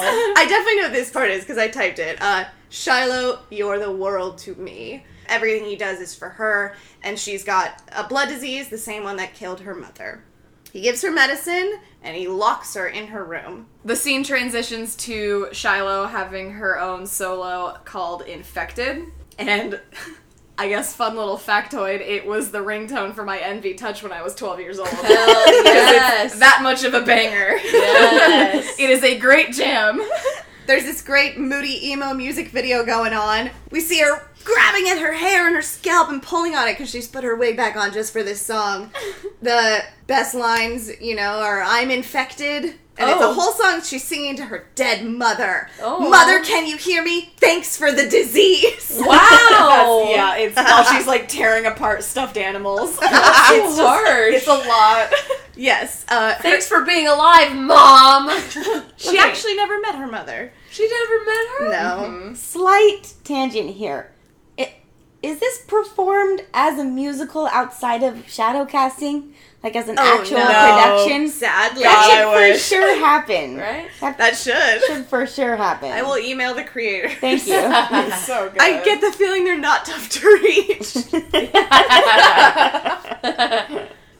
Uh, the song ends with the line that's really pulled out, and it's, Oh, I want to go outside. And she says that a couple times, and she's maybe looking through a window. That's all she wants in life is to go outside. Wasn't she just as in? But she wasn't supposed She to. She was be. sneaking out. Her dad didn't know that she was sneaking out. And how well did that go for her? She saw a bunch of dead bodies, and they got dragged back home. Greedy bitch. She didn't even get her scorpion. Now Yeah. her bug collection is sad. Mediocre. Yeah, mediocre at best. There's a new chapter now, it, and I think it says like new chapter maybe. It doesn't really say what the first chapter was, mm-hmm. but it definitely says Nathan's story 17 years ago, and it's Oh. told as a comic book. 17 years ago, Marni and Nathan. Marni. Marni, with an I. Okay. She is sick, and he thinks he has found the cure for her. He's like a doctor. Uh, and so he's giving her this medicine. This is all told through drawings and comic panels that are panning and such. And it's him, you know, injecting her. It's him giving her the cure. She's pregnant. Turns out it was not the cure. It was not helping her at all. And it says he could only save their unborn baby. Oh. He There can are- only pick one. Yeah, there are photos of Marni that are lining the whole house. They're very Victorian, they're black and white. We're outside of the comic now. There are these holograph type photos. And he's singing and he says, Nothing can ever bring you back. Shilo can never leave. There's something I can never tell her. He pulls open his fireplace by the mantle. It is a secret door leading to a laboratory. He puts on a kinky dad leather outfit, and Yeah. there is a guy gagged and tied up in his lair. Yes. Oh! What, Yes. What do you think, Kimmy? I think he's harvesting the organs or something. You know? Sex slave. Sex slave. Alrighty. Well, we don't get to find out because it cuts to uh, Rotti's children. the worst scene of the movie. Yeah. worst song, worst scene. Um, it is a track called Mark It Up, and this is when you really get an introduction to the two sons and the daughter. In parentheses, it is awful. it's very like over the top comedic, like it's the three siblings and they're just wreaking havoc and they are killing the GenTerns that are walking around doing their job. Like Luigi's very hostile and aggressive and just feels like stabbing one of the GenTerns. They're just Oh. annoying. They're just annoying. Yeah. and they're incesty and they're Yeah. cringy. They're incesty? In a way, there's there's a part at the very beginning of the scene where Paris Hilton's character walks up to her brother and just licks his cheek. But what's kind of cool, like little fun trivia fact, I guess, is she like does that to him, and the actor didn't know that that was gonna happen. So Oh. the expression he makes, which is very like shocked and appalled, was authentic. And it makes me wonder, like Paris Hilton was like, "I'm an actor. I'm I can improvise." Yeah. And she just saw a man and licked his face, fully forgetting it was her brother. Which is very on brand to her. That's really funny. yeah. Yeah. Uh, it's a very scary song. There's this macho freak brother, just like really high testosterone, big mm-hmm. arms, slice everybody up. That's the one she licks. There's the slutty daughter. Guess who that is? The one who does the licking. and then there's the freak son. Pavi. I hate Pavi. I, I can't say anything good about him. He's he always is wearing a like a leather face mask, like when you cut off somebody else's face and put it mm-hmm. on your own. Ew. He's got he's got a face clipped to his face because he's really into like It's looking another- it's really another It's another face? face. Yeah. It's like a perfectly flawless face, so it's not like, oh, that's Pavi and his nice face that he paid a mm-hmm. lot of money for, but it's ugly. That's the end of their scene. They're pretty much just fighting the entire time and singing over who's going to inherit dad's company. I see. Yeah. From there, cut to a commercial of Blind Mag, and Shilo is singing along to it. Because again, Shilo is a very big fan of Mag and idolizes her. And while this is happening, she gets a call from Rotti on again her Fitbit watch. Ah. wow, so ahead of its time. It's not like a video call, but you know, she presses it and then a little icon of Rotti's face pops up and Uh. like is moving around and telling her things. Why would Rotti be talking to her? Yeah. Yeah. Now it says Rotti's story, and it is told through comics, and it is exactly like Nathan's. It's kind of cool because now it's like the same panels, but you realize Rotti is there. Oh. Yeah. And the story of Rotti is exactly like Nathan's. It's him with Marni. And they're in love and they're happy. And it says, until Marni left him for Nathan. Oh my god, there is a vendetta. Yes. It's his villain origin story. And it says that he poisoned Marni with Nathan's, quote, cure. Either he Oh. poisoned the cure, or he was injecting her a lot, or he was doing something because it says this is actual text. Rotti could only punish one. So it's a parallel to it saying Nathan could only save one. Rotti could only punish one. Meaning Nathan or the daughter? Mm-hmm. or No, Marni. Or Marni. Yeah. Punish Marty for The- leaving. It's kind of it's yeah. kind of interesting because it feels like he punished both. He Yeah. took Marni away from Nathan, and Marni lost her life. Right. So it feels like he punished both, as well as Shilo, because now Shilo has Right. her mom. But it says he could only punish one, so it's him choosing which one to punish, and it's it's pretty much Nathan who he chooses because Nathan loses the love of his life, Yeah. thinking he did it himself. yeah. Mm-hmm. He sings about wanting to give his kids none of his fortune. Instead, he chooses to have a secret meeting with Shilo because, again, she can't actually leave the house, so this is all in like confidence. Rotti seeks out Shilo and offers to introduce her to Mag because he has he knows Mag. Mag has a contract with Rotti. He knows that she idolizes her. And from there, we go into Nathan's first song, as we know him now as the Repo Man, and it's called Thankless Job. Nathan's the Repo Man? We, well, we know that, right? No, we Yeah. saw him bounding and gagging somebody. Oh my god, Okay, well, yes! guess, guess what? This song is literally about him cutting up a body to grab the organs out of it. So Okay. I'm sorry. No, yes, alright, you guys are Okay, validating so that's me. exciting because Yeah. you thought Yes. he would be the Repo Man, Well, then you found because- out he was a boring dad. That's the picture that I saw online. He's like dancing around Yeah. like a strapped up guy and like pulling guts out of him and Uh, That's stuff. so no, it's not his actual sex dungeon. He is the repo man. Yes, okay, okay. Oh, validation feels so good. That's awesome. So so this is his own little solo bit. It's called Thankless Job, and I I compare it to I, I said that it's his Gilbert Gottfried song. Oh my gosh. Because he sings really aggressively and through his teeth. Like it's just he's just pissed the whole time. And Yeah. you know, it's very unlike what we saw with him originally, where he has a guy bound and gagged and just starts cutting him open. At one point he just sticks his hand up the guy's sternum and is like controlling him like a puppet. Ugh. It's just really weird. And there's a moment when he stops singing and he's like, just, he's got his arm up this guy's core and he's like, oh god, what am I doing? So then he rips out all his intestines. Yeah. Mm. And it's a very character actor musical theater type it's, song. it's very theatrical and Yeah. over the top. I love this. He's such an underrated actor, honestly. Like, oh, he's amazing. he plays this like buttoned up tweed wearing guy on Buffy the Vampire Slayer and for like the first couple seasons and like throughout the first couple seasons you start to see glimpses into like the backstory of Giles mm-hmm. and then there's seasons where you find out that he's done like really dark shit in the past mm-hmm. and like it's like really a multifaceted character and so that's really he also sings in the musical Buffy episodes. So, Aw. fun Oh, fact, that's fun. he earned this role because the director saw that episode. No way! no way! So after that sequence with Nathan ends, we have a very strong understanding of the kind of character he is now. Mm-hmm. He is the protective, loving father. So we under we have a better understanding of Nathan now, and now we go over to Mag's story. So mm-hmm. Blind Mag is Marni's best friend. They've known each other before Shilo was even born. And we find out that Mag actually has repo eyes, and her Oh. contract is signed in blood. Everyone's repo contract is signed in blood? Just Mag. Just Mag. What does Oh. that um, mean? it means that she was not able to afford the surgery, but Rotti gave her the eyes and said, In turn, you are my slave essentially. You hmm. will perform for me. You will be my pop icon. You are you Yeah. are owned by GeneCo. she is a part of the brand." Yeah.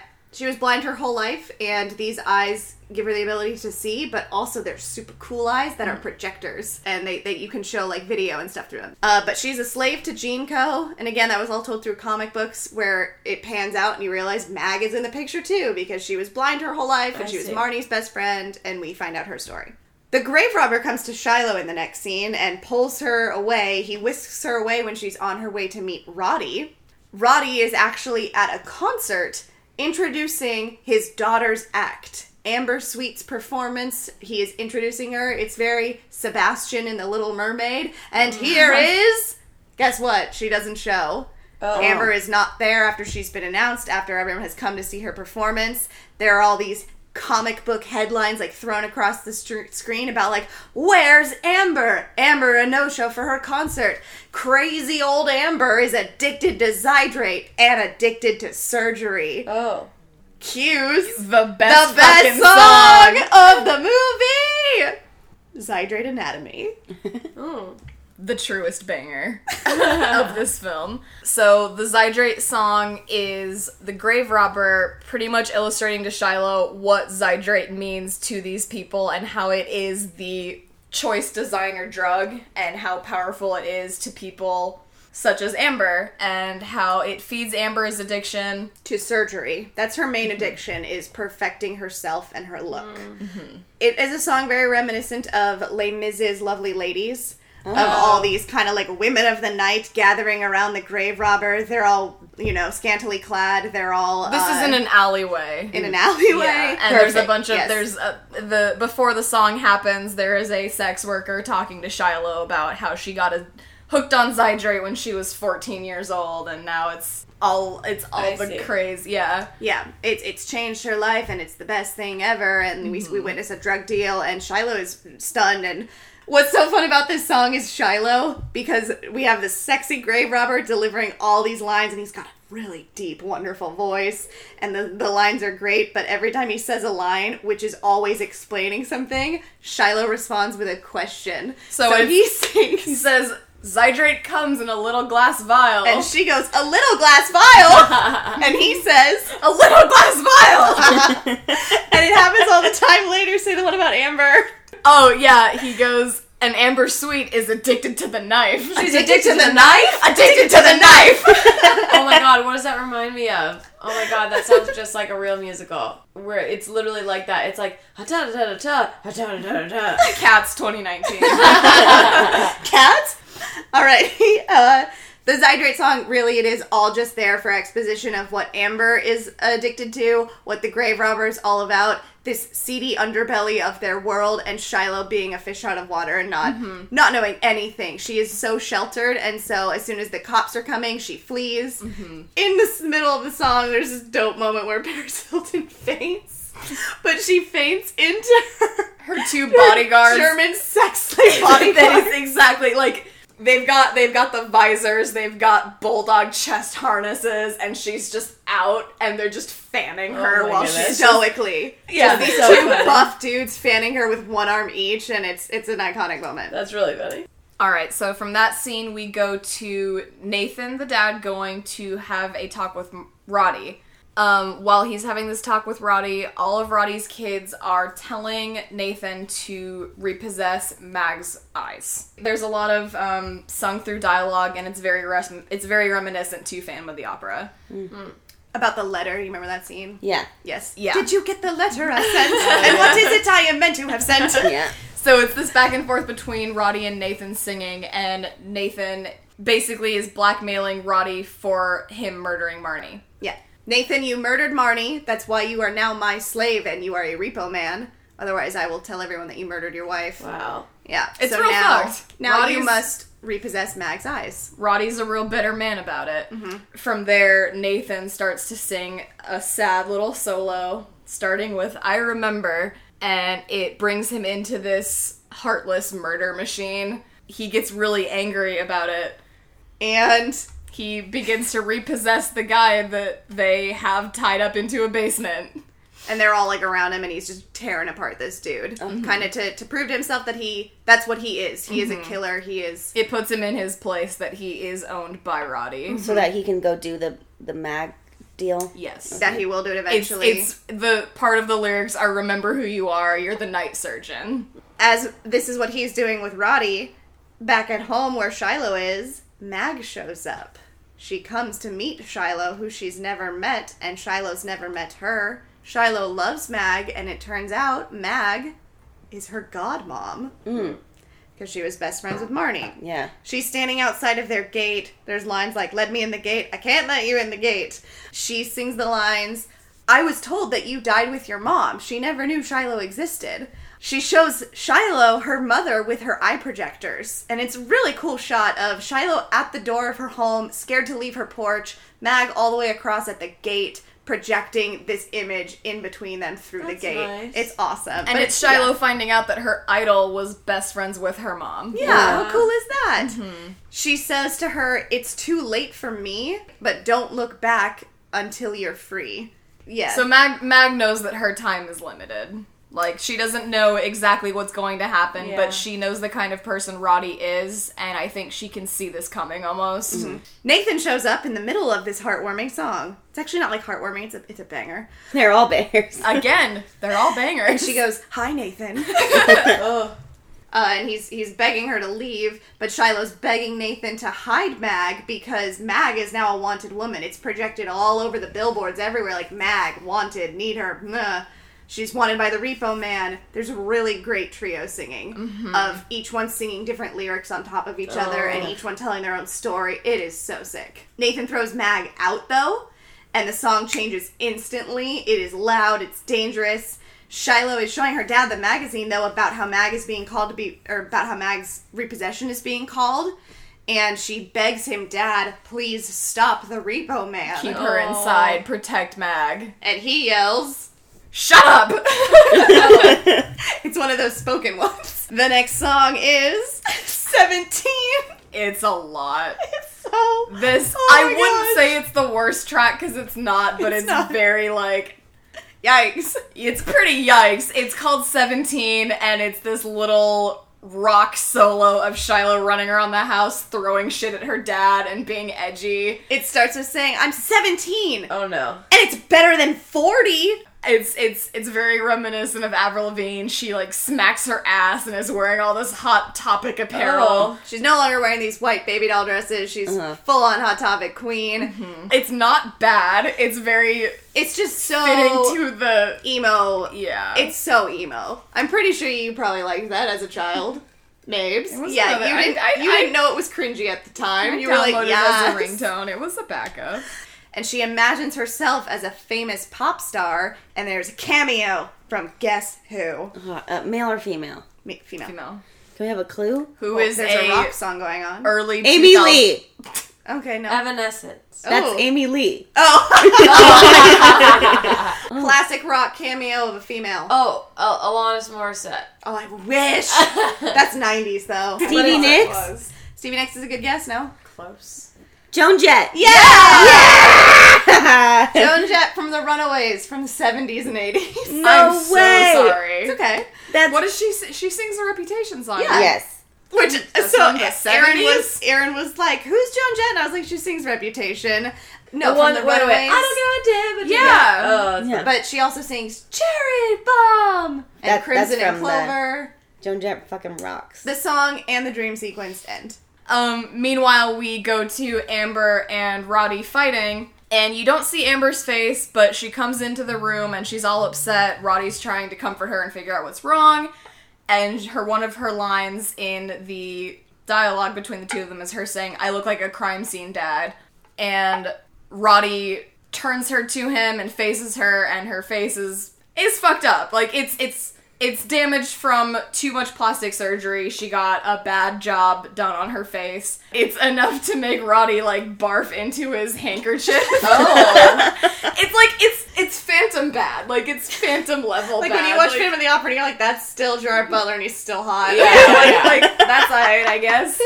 Um, so Rotti sees that and is obviously very reminded of how shitty his children are, and he says, "I'll have a surgeon fix you up, fix you up for your performance tonight." But all you do is take, take, take. That surgery was ninety thousand dollars. Yeah, Damn. After he barfs, he kicks her out. He's pissed. He hates all his children. his, his kids are awful. They're all terrible. Now it's Rotti's annoying solo about money. I don't like this song.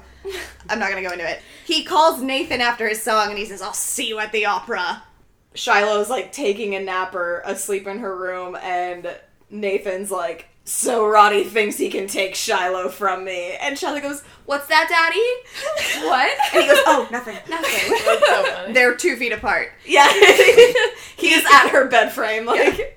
He gives her some medicine and so she passes out and then heads to his fireplace lair where he repo kills another guy. And Aaron said, I said, "Oh God, that melon sound," 'Cause because it's very, it's the like Oh. sword into a melon. Yeah. It's very pronounced and a lot. and the last thing we see before the halfway point is. is that Rotti makes a citywide announcement saying to kill Nathan Wallace. He is now a fugitive. just like Blind Mag. Rotti just has total control. It's Yeah. first I want Blind Mag, everyone must turn her into the Repo Man. Now it's kill Nathan Wallace, and no one knows that's who the Repo Man is. So everyone thinks it's Yep. like, oh, Nathan Wallace Oh, is damn. wanted by the Repo Man. Yep. No one knows who the Repo Man is. Oh, This so movie's real fucking good. that's the halfway point. What do you think's gonna happen in the second half of this movie? And keep in mind, this is one of those movies where we're past the time halfway point. Yeah. It's just a, a great place to stop before a big old climax where a lot's It's gonna yeah, go down. we're right mm. about at the climax. Well, I think that Nathan's gonna have to come clean to Shilo about him being the repo man. And I hope that things come to light about Nathan not being the one who murdered his wife. Or, you know, I guess not murdered, but, you know, was responsible for mm-hmm. her death. Now I feel like Nathan's gonna die and Shilo's gonna get to live. And maybe she's gonna take over GenCorp, or whatever it's called. GenCorp? Gene GeneCo. You know, maybe do away with all the repossession or something like that. Bring about a better world. A better one. A better one. Or maybe she still will die. I don't know. maybe she dies and Nathan has to deal with losing another woman, Ooh. but by her dying, she kind of absolves him of his, you know, sins, for lack of a better term, and he's able to move on, and then he kills Rotti. Mm. Kimmy? I think that But yes, I do think at some point Shilo will find out that he's the Repo Man, because how could you not? That's crazy. Uh, you have to. I don't know how. I feel like it's not going to be easy. I think what's going to happen is maybe even Rotti's going to influence this in some way to try to convince Shilo that Nathan killed her mom on purpose. And she's going to find out he's the repo man, and that's going to solidify those evil thoughts about her father, not, not knowing the full story about everything. Um, so I think that's maybe going to be the major conflict for the rest of the movie that needs to get resolved. Uh, yeah, I think Shilo's to live. I really hope Mags gets to keep her eyes. I think that Rotti's to die because he's kind of already on his way out. So like he just seems like they already kind of wrote him off in that way. Mhm. And I, one of the kids has got to come in somehow, like either save the day or mess shit up more. One of Rotti's kids. And I don't know which it is. I don't think they're gonna have any redeeming qualities, but maybe something really small. Oh. That's like kind of redeeming, but not really. Alrighty. After the halfway point, it is the climax. That makes no sense, but it's the climax. Uh, Beginning with the song. We have hit the beginning of the climax, and the song is called "At the Opera Tonight," which I It's may a have said- jam! it's a fucking jam. I may have said previously that there's a song in this that is the jam. No, this is the fucking jam. Oh my God. It is very, very reminiscent to Moulin Rouge. Like everything is, it's very acrobatic and all over the place. It's and- literally like the MC coming down a red carpet while Yeah. everyone around him is yelling and hype, and it's Yeah. the big group number. It's That's awesome. spectacular, spectacular. Exactly, Literally and is. you kind of get a feel of what the crowd is like in terms of you know there are people talking about how GeneCo saved their life. They gave them a new organ transplant, or this woman got a boob job, and, and it saved her life. yeah, it's it's just a lot, and you find out that the people in this universe are also pretty disgusting, and Yeah, it's a vapid society. very vapid. Yeah. Uh, but our main characters are delivering some really intense lyrics Mm-hmm. um, that are just setting it up. This is what we're gonna get in these final moments. It is the build up. yes, we've got um, the grave robber saying, "Take it slow." Amber says, "One more hit of the glow." Grave robber says, "Go get cut for tonight's show." Rotti says, Tonight I set the stage. one of his sons says, "Tonight we set the stage." Rotti says, "My greatest play." The other son says, "My greatest face." That's the one who has a face on his face. Oh god. Very literally. Rotti says, I'll take the lead. the dumb son says, my greatest rage. Pavi says Pavi gets laid Oh with his nasty fucking face mask. And it's all really good. And then the Repo Man sings at the opera tonight. So Mag, it's all coming down to this one it's show. pinnacle. Yes. Mag says, Repo Man, come take my eyes. at So- the opera tonight. Dope. It's intense. so everybody knows exactly what their part is going to be. and the grave robber says, it's gonna be a bloodbath. Wow. This movie's so fucking good. What an interesting film this is. Yeah, it's a great, it's a great all cast song. Alrighty. So before the opera starts, so Rotti shows a video message of the Repo Man saying he's a killer, he's bad. He's just kind of trying to get Shilo, Against obviously, the Repo- against the Repo Man. Because- Gee, I wonder why. Yeah, because she is still unaware of who it is, obviously. And then from there, we see Amber Sweet on stage, and she does her little performance. She is the opener to Mag, and this is her time to shine. How's her face? She has a brand new face job, and it ain't looking pretty. She Oh. straight up has, like, she's got her fingers pressed up against her temples, and she's pushing up her, her, her, her skin mask. She got a really bad plastic surgery job prior to the show. And she's doing her bit, she's performing on stage, and she does a little twirl, like she's she does a little spin around. And while this has happened, gravity just takes her Oh. face right off and it just drips down her face and you can see everything is just like, Like a a, face under the face. it's a fa- yeah, Like you- in Face Off? yeah. exactly. It's it's all of her This is the tendons sequel to and Face Off. Face under her face. She just looks she looks really gnarly and because this is such a vapid society, everyone just immediately boos her off stage. They're not like, "Oh my god, your face is gone." They're like, "Get off the stage." Bring on someone hot. yeah. Bring on someone with a face. Is that too much to ask? yeah. So it's just it's a very fucked up, gross society of people. who cheer when the next performer comes on because the next performer is Mag. Mm-hmm. Mag is singing an opera and she is singing it suspended on wires. She's this like regal angel being lifted up into the air above the crowd and she's singing in Latin. And we looked up the lyrics to what she is singing. it's called Chromaggia. It's a pretty dope song. And so what she is essentially saying, we won't read you all the lyrics, but she's singing and she sings a long time ago, a fatal bird named Chromaggio met the arrow of an archer while flying. She says, Chromaggia, Chromaggia, why don't you face danger? The arrow was attached to its wing and it flew trying to shake it off. Pulling the arrow, others get wounded. And the final verse is down towards the devil's mouth, its arrow, my eyes. And she says, Come take these eyes from me, I would rather be blind. She sings that in English. Hmm. And then It's important to mention her getup. She's got these really long talons attached to her index fingers. also she looks like a bird. She's Oh, singing about a bird. She looks And like she- a bird. Yes. So She's flying. when No, my God. the lyrics translate to come take these eyes from me she obviously knows what is going to happen to her what is her demise she decides to take it Oh for gosh. herself and put the talons straight into her eyes Ah. plucks them Oh out my god. and she's smiling she's like this is what i want i can do this What for is the audience doing?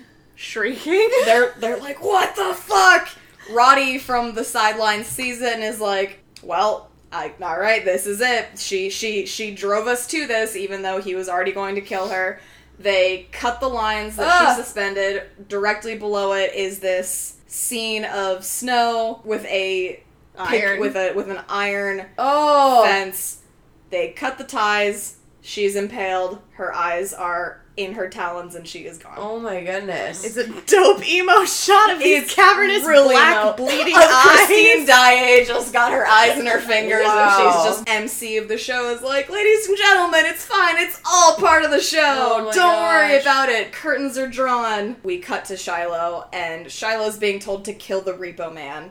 And she sees the Repo Man in the hallway. Who's telling her that? the video of Rotti. Oh. Yeah. And unbeknownst to her, she doesn't know yet that it's Nathan and she has some sort of object and just has has a blunt object hits him in the back of the head. He's not unconscious, but he is struck down. At the opera, after Nathan survives that, and after his daughter has told him to go and die because she's realized he's the repo man, he can't handle it anymore. He is no longer a nice father figure. He sings Let the Monster Ride, mm-hmm. and he goes on a killing spree at the opera. If I'm dead to Shilo, then then. I might as well be dead to everybody, and also everyone might as well be dead. It turns into comics because it's so graphic. He is just ripping everybody apart. But in the middle of all of it, as he's slicing through people at the opera, Luigi, the son, slices him from behind, Ooh. stabs Nathan in the back as Rotti's Gen turns approach, and they tase him. So now they have a hold on Nathan. Shilo is completely exposed to all of this with the understanding that her dad Nathan is just a complete murdering psychopath. Rotti has done no wrong because she has no idea about the history of Rotti and her mom Marni. This is all happening on stage in front of an audience. Rotti is encouraging Shilo to kill her father. He is telling Shilo that you know his dad her dad is this murdering awful person and reveals to Shilo that her dad is the reason her mom is dead. Oh no. And that's clearly a Uh-huh. big spoiler. Uh-huh. Uh-huh. You got it. You got it, my dude. And Aileen loves vengeance. Yes. so Rotti has a hold on Nathan and now on Shilo and has completely turned her against him. She says, I no longer trust you, Dad. And Rotti says, Kill your dad and you can take my empire. It's yours. Because he hates all his own children. He hates his ki- Yeah, he thinks all of his kids are nasty, awful people, and they are. And And maybe if he had had a child with Marni, they would be as good as Shilo. Yeah.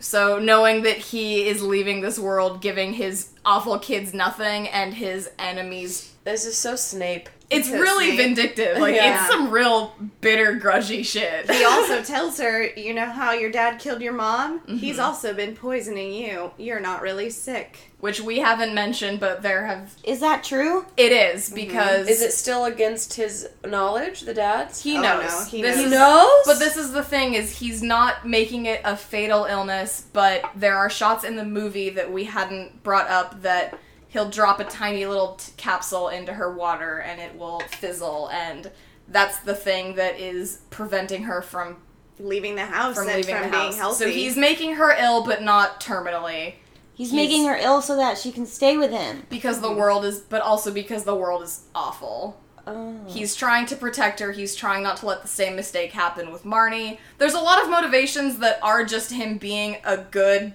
but overprotective helicopter parent. Yeah, he's got good intentions. Wrong execution. Yeah. for sure. And after Shilo finds all of this out, Rotti is really intense and is like, "Kill your dad, kill your dad, take my empire." Literally hands her a gun and is like, "Do it, shoot him right now in front of everybody." on stage in front of the entire world. Shilo actually says no, but she hands the gun back to Rotti Like rather than throwing it, rather Yeah. than taking it. Just shoves it to his chest and is like, no! She's like, gross, gun, you take it. What do we think Rotti's gonna do? He's gonna shoot Nathan Yeah. himself. Oh no! He shoots Nathan, duh, and then points the gun at his own children because he's just so mad and disgusted and he's yelling at them and he's saying what each of them has done wrong. And Nathan is bleeding out and Rotti is just screaming at his children.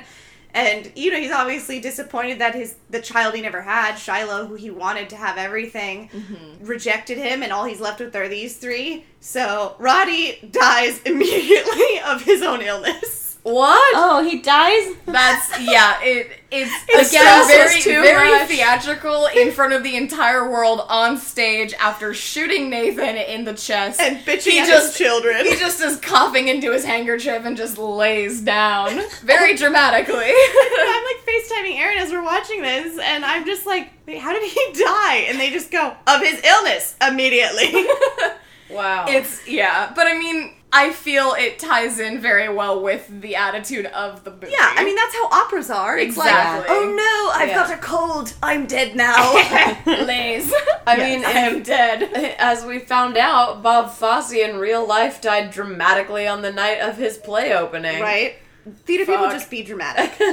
Exactly. Shilo uh, doesn't care about Rotti, is holding her dying father. Covered is- in his blood. Oh, it's so sad, but it's also so just, oh, it's dark. She's covered in blood. And she sings to him, I didn't realize how much I loved you. He sings to her, Go change the world for me. She sings back. Daddy, you're the world to me. oh my gosh. And at this point, Aaron yells, What? After this duet, I go, I will die on this hill. This is a good ass movie. Uh, Shilo is covered in blood. He is dead. But she sings about her rise from the ashes. The audience is just sitting there stunned and silent listening to this young 17 year old rise up. they also still think it's an act. But yeah, they're like, yay, we love it. We see her wearing all black now instead of a baby doll dress because guess what? She's changed. and also, she is a celebrity now after this evening. She becomes the new thing. The new Um, face of GeneCo. and it's also not clear whether that's a good or bad thing. They're not making it seem like Shilo's just another cog in the system. She is just another person who's gonna. Maybe she will change things. They don't make it clear what her intentions or motivations are. but now it's in her hands. But we do know that she is no longer just an innocent child who has the world controlling everything around her. It's clear fate is up to her. Hmm. so her dad had Munchausen by proxy, technically. A little bit, yeah. I, like a little bit, but he wasn't doing it like for attention. like it's kind of like Munchausen by proxy. He's not trying to get the fucking make a wish. He's not trying to get a free house. yeah. That's a reference to Mommy Dead and Dearest. LMAO. In oh, case you're wondering. Oh shit. Anyways, here are the final words of the movie, sung by the grave robber. Hmm. They're reminiscent of the opening songs. Goth opera. Blood Saga. Mm. But it eventually leads to him going, and now we reach the epilogue. And guess who yells from off screen? Like, this movie is just so, so sick because they're like, we know what our audience wants. He goes, here comes the epilogue. And we hear Shilo yell, epilogue! and he explains it. It's freaking awesome. And that is Repo the Genetic Opera. Wow, I feel like I should dope applaud. movie. That was a fun explanation. Yay. Wow. Rate it, rate it, rate it. Okay. Three, two, one. Oh. Wow. I can't see yours. but Oh, it's an hell yeah. It was an eight. Oh, it's an 8.5. Oh, Aaron and I gave it the same amount. Wait, what? Dope. I it was it was an eight point five. Then I got self conscious. Oh. Oh, it's- so which one is it? it's Yeah. an eight point five. It's an 8.5. Okay. Okay, good. I good. rate this film an eight point. I'm really glad because I almost gave it a 9. Aaron and I both gave it 8.5s. Kayleen gave it, 7.5. and Kimmy gave it. An eight. Yay! Dope! I'm like really happy with that because, yeah, I Aaron, love this movie. Aaron and I are self aware of it though. Yes. Nice. Yes. Yeah, we have Yeah. we have grown up with it for the last ten years, and having revisited it after, I mean, I saw it two years ago, but it's just still it holds up. It tells a story and it executes it the way that it wants to. It's very Yeah. self-aware. It's very this is what you get, and they provide it, and it's excellent. And the music's great. The costumes are great. The environments are great. I personally adore this movie. What do you two who haven't seen it think? Uh, I'll go first since I low since I rated it lower. I was gonna give it an eight because it sounds really fun, and I'm excited to see it. Like I really want to watch it. Um, there was a lot about it that I was excited to see, and also some I'm like horrified to see. um, I was thinking about it more like at the end when we got closer to the rating, and I'm. I think I should set my expectations lower so that it'll be more fun. Because I think if I'm expecting too much from it, it sounds like the type of film that won't satisfy that. I just think I need to be there for the ride. You need to give yourself some space to criticize. Yeah, so that's why I gave it a lower than an eight. okay. I gave it an eight. I I first had it at a seven point five because I was like, you know, there's some things that I'll probably think of like critically about this film, and I was like, well, what would those be? And I couldn't really think of anything, you know, because I think that the things that I would believe to be critical about it would be things that I would still enjoy. I guess my only, you know, negative was that I was hoping, you know, the the siblings as villains would have been more fulfilling. Yeah. Hmm. I would hope that a lot of the dramatics are gonna be are gonna be fully dramatic and not kind of cop outs. Like I'm not into like a lot of corniness, but I you know musicals can kind of get away with it a little bit more than Yeah. regular hmm. drama. I, and I love all, all sung through musicals. Les Mis is my favorite musical. Phantom of the Opera is like a really close second, and I just feel like that this is going to be really special to watch for me. So Yeah. I'm excited for you to watch it. yeah. I was very close to giving this a 9 mm-hmm. because 10 out of 10 it means it's my favorite movie or it's Yeah. it's one of those things where it's like easily top 5, top 10. Whereas a 9 it would be like I know it's not the the perfect movie but I still love it. And so I think an 8.5 kind of is a fair ground because I get what's cheesy about it. It has a special place in my heart and mm. it's also a dope movie. Mm-hmm. So, So nice. you should watch it. Cool. Do you guys have any like fun facts or like uh, any information about the critical response? Critically, it was only released in 7 theaters at the time. Oh my god. Very very teeny tiny. It was not a So wide it release. Didn't have a lot of marketing or didn't have Not a lot, at all. but that gave it the opportunity to develop a cult following. I I saw a Yay. T-shirt from Hot Topic that was a promo poster for Blind Mag, and I had my best friend at the time, Jess, tell me, "Oh my god, have you heard of Repo the Genetic Opera? It's perfect. I perfect." didn't know Jess had seen it first. Jess showed it to me. what a queen. Um, She's a queen. yes, she is.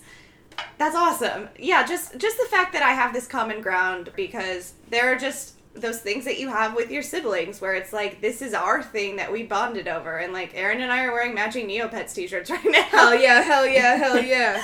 We love Phantom of the Opera. We love Donnie Darko. We love Repo the Genetic Opera. Hmm. Another fun fact that I was like excited to share for the ending is yes, there is only one Repo Man, but in the opening title sequence when it's the first person slitting that woman's throat, they're in costume, they're in a mask, and you can't see them. And actually, inside that mask is the guy who plays Grave Robber. He wanted to have like a cameo as the Repo Man. Oh, because he's one of the creators yes. too. Yeah. Okay. Yes. Alrighty. So to close our episode, uh, as we always do, what are you adding to your watch list, and what do you recommend?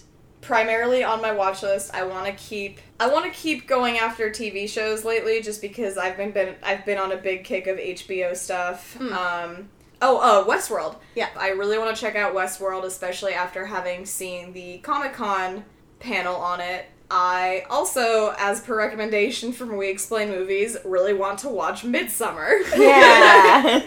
I've just I've I've heard enough to be convinced. It sounds really fucking rad, so you guys I'm sure will hear from me about that movie soon. Great. Exciting. Can't wait. Yay. And what do you recommend? I suppose off the top of my head a movie I would recommend is Hot Rod. not just because I brought it up initially, but because, you know, I'm not a ridiculous movie buff, but I have my I have my taste and I'm here to share with you as a guest star. I really love the movie Hot Rod. If you're gonna say that, I'll I'll go next because uh, watch list. We got a special sneak preview of. We got a lot of special sneak previews this weekend, but we went to the Screen Junkies uh, panel and got to see their upcoming honest trailer for Batman Returns. Oh, so funny. And I just want to watch a ton of Batman movies now. Yeah. It's been on like my my mind to watch the Dark Knight trilogy again, but like now I'm like I don't really know anything about.